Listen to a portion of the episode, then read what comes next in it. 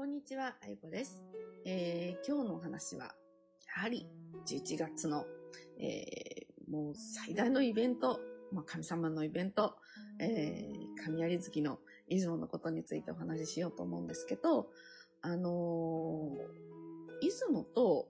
並んで、えー、日本には超有名な神社がありますが、やっぱり伊勢神宮だと思うんですね。で、この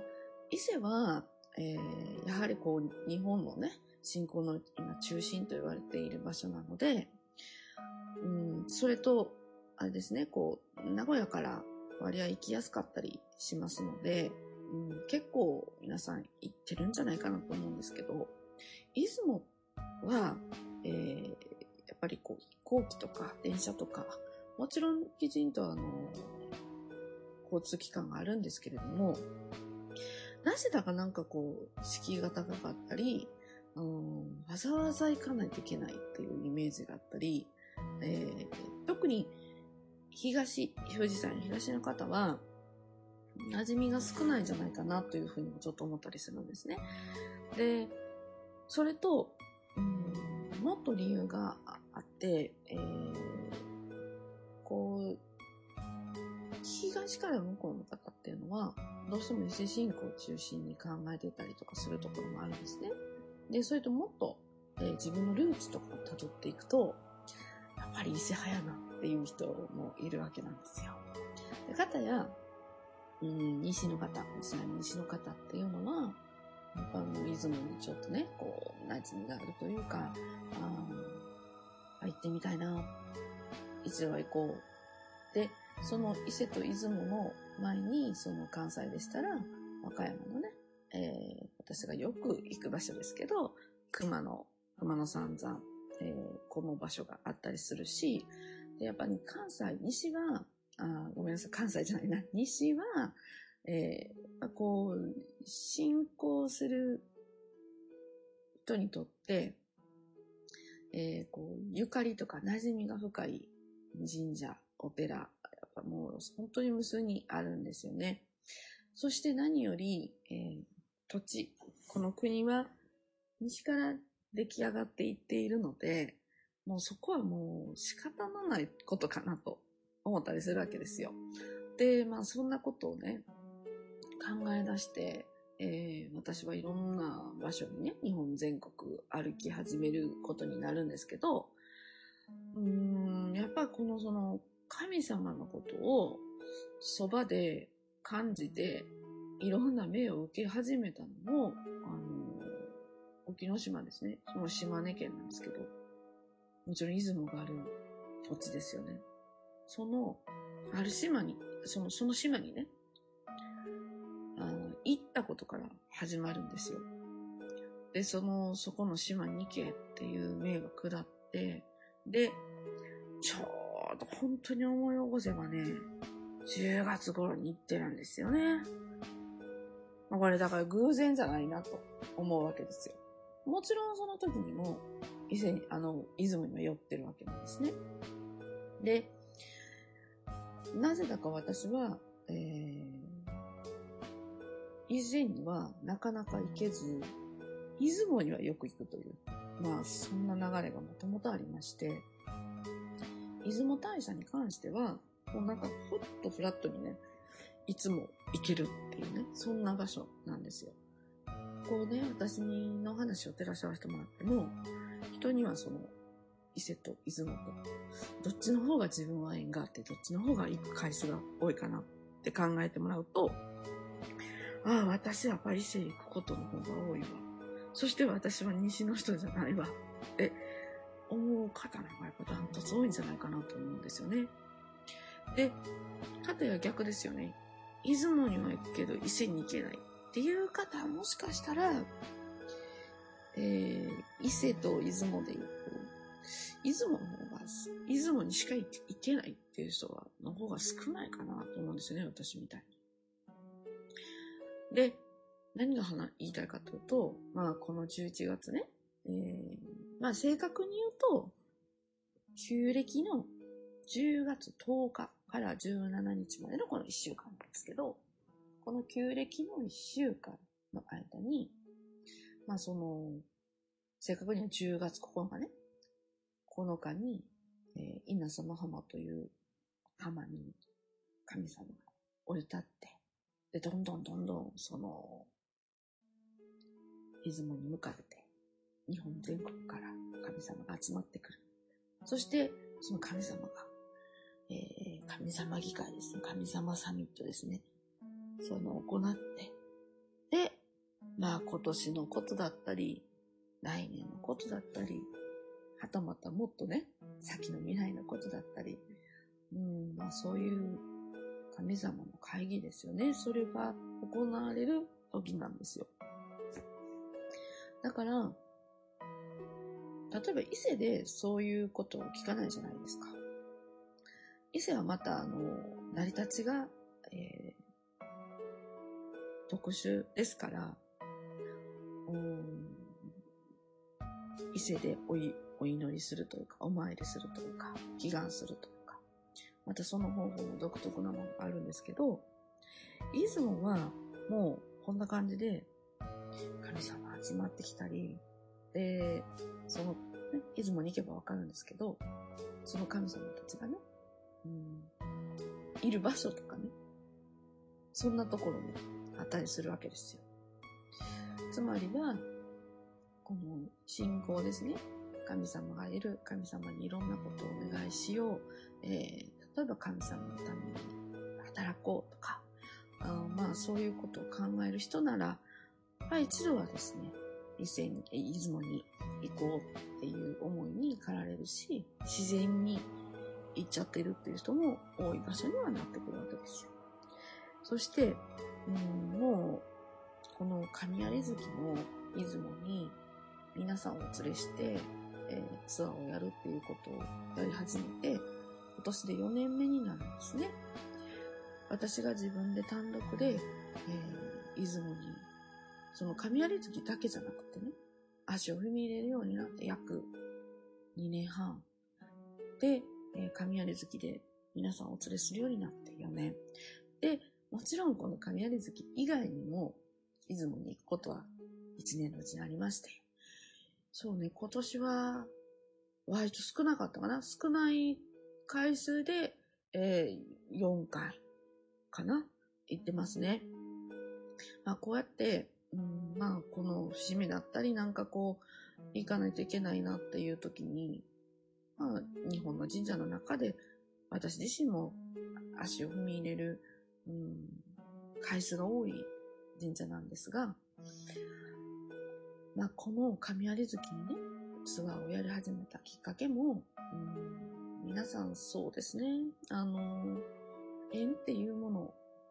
は、もう必要不可欠なわけですよ。例えば人間関係ですぐピンと縁っていうのはね、えー、浮かんでくると思います。最高のパートナーが欲しいとか、ね、あ好きな人と結ばれたいとか、えー、家族がね、より一層なんかいい暮らしをしていきますようにとか、うん、こういう人のね、えー、つながりのこと、まあ、これを、えー、結びというふうにイメージされてる方が多いと思うんですけど、それだけじゃなくて、まあ、こう、お仕事で、で、あとは、最近では情報って私は言ってるんですけど、あの、お仕事とか、情報とかっていうのは、やっぱりいい縁がね、えー、結ばれるものがこう引き寄せてきてくれないと、先の展開に、やっぱりこう、両、ね、いい動きをしていかないっていうことも多いわけですよ。だから、もう、その、すべてにおいてね、なんかこう、いい縁を結んでほしいっていう思いもあるし、やっぱりそういうものを助けてくれる、いいご縁を結んでくれる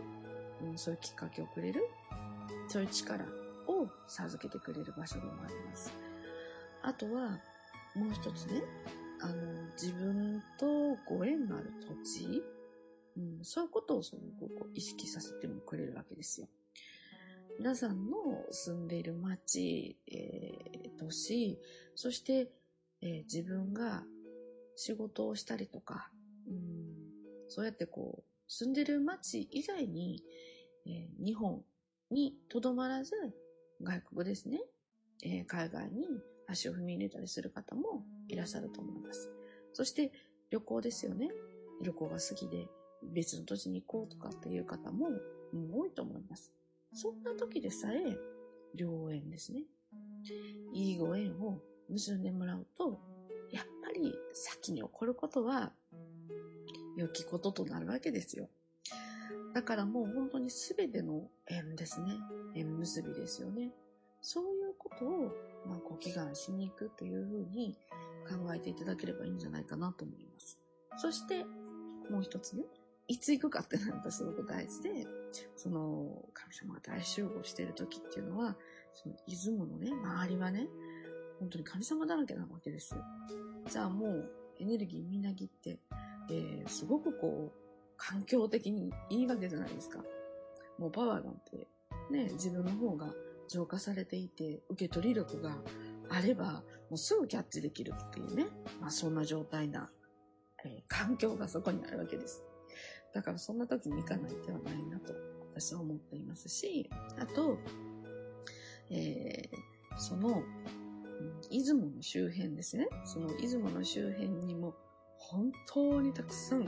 神社もあるし、まあ、実はお寺もあったりするんですよね。で、えー、まあね、その、荒廃しやすいとか、あの、少しこう高台に行って、えー、祈願しやすい場所も結構たくさんあるし、あのー、わあ、すごいなって思わず見とれてしまうような、うん、岩倉のね、中にね、あのー、神社があったりですとかね、まあそんな場所も多いんですよ。ですから、出雲のツアーの、うーんと、出雲大社だけを巡るツアーではなく、その近郊の、うん神社にも訪れているっていうような状況なんです。まあ、そんなことを、えー、ここ数年やり始めて、えー、いいます。だから、出雲の大切さ、ね、信仰の大切さっていうものも、うん、同時にね、こう伝えていけたらなというふうに思ったりもしてるんです。まあ、これだけね、私自身が神様のことをうん、こんなに間近で感じるような、あの、生き方をするとも思ってなかったんですけど、この神様に触れれば触れるほど、もう一つ思うことが、やっぱりこういう力って、うん、いい意味でこう利用してほしいなと、受け入れてほしいなと、うん、使ってほしいなって思うんですよ。まあ、こんな風に生きていくと、何かちょっと問題があった時に、自分の心の支えになったり、よりどころになったり、で、えー、どんどんとね、えー、神様のそばに近づいていくと、なんかご自身がスッとこうメッセージを受け取れるような、そんな風に変わっていくっていう現象もあります。で、まあ、これからますますですよ。来年にかけて、再来年にかけて、ここ数年は、そんな風に感じ取っていただける人がめちゃくちゃ増えるっていうのも、もう世の中的に決まっているわけなんです。だから、うん、神社仏閣に、えー、行く人もさらに来年は増えるでしょうし、まあ、かたやね、そこに、うん、行く、行こうと思うということは、うん、やっぱり、こう、闇の部分ですね。自分の闇の部分を、うん、どうにか、こう、フラットにしたいなって思う人が増えていくっていうことにも実はつながっていきます。それと、方や、こう、私のように、うん、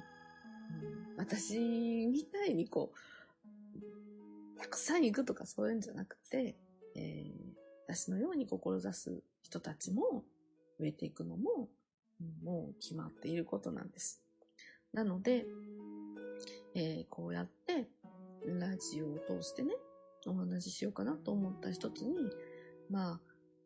こう、神様のことだったり、見えない世界のことだったり、そんなことをね、こう、少しずつでもいいから、えー、感じ取っていただいて、えー、まあ、その重要性に気づいていただいて、えー、少しでも神様をそばで感じていただけたらなと思ったりしてる次第です。まあ、今日のところはね、こんな感じにしましょう。これでちょっと一旦、えー、区切って、えー、また明日、明日もですね、ちょっと神様のことについて、えー、お話ししていきたいなと思っています。私は、とにかく、神有月の、えー、11月6日神迎えのその日まで、自分の予定を入れつつも、予定が狂って、えー、神様のことで動くことが多い毎日でございます。そんな時間を過ごしている愛子でした。ではまた明日。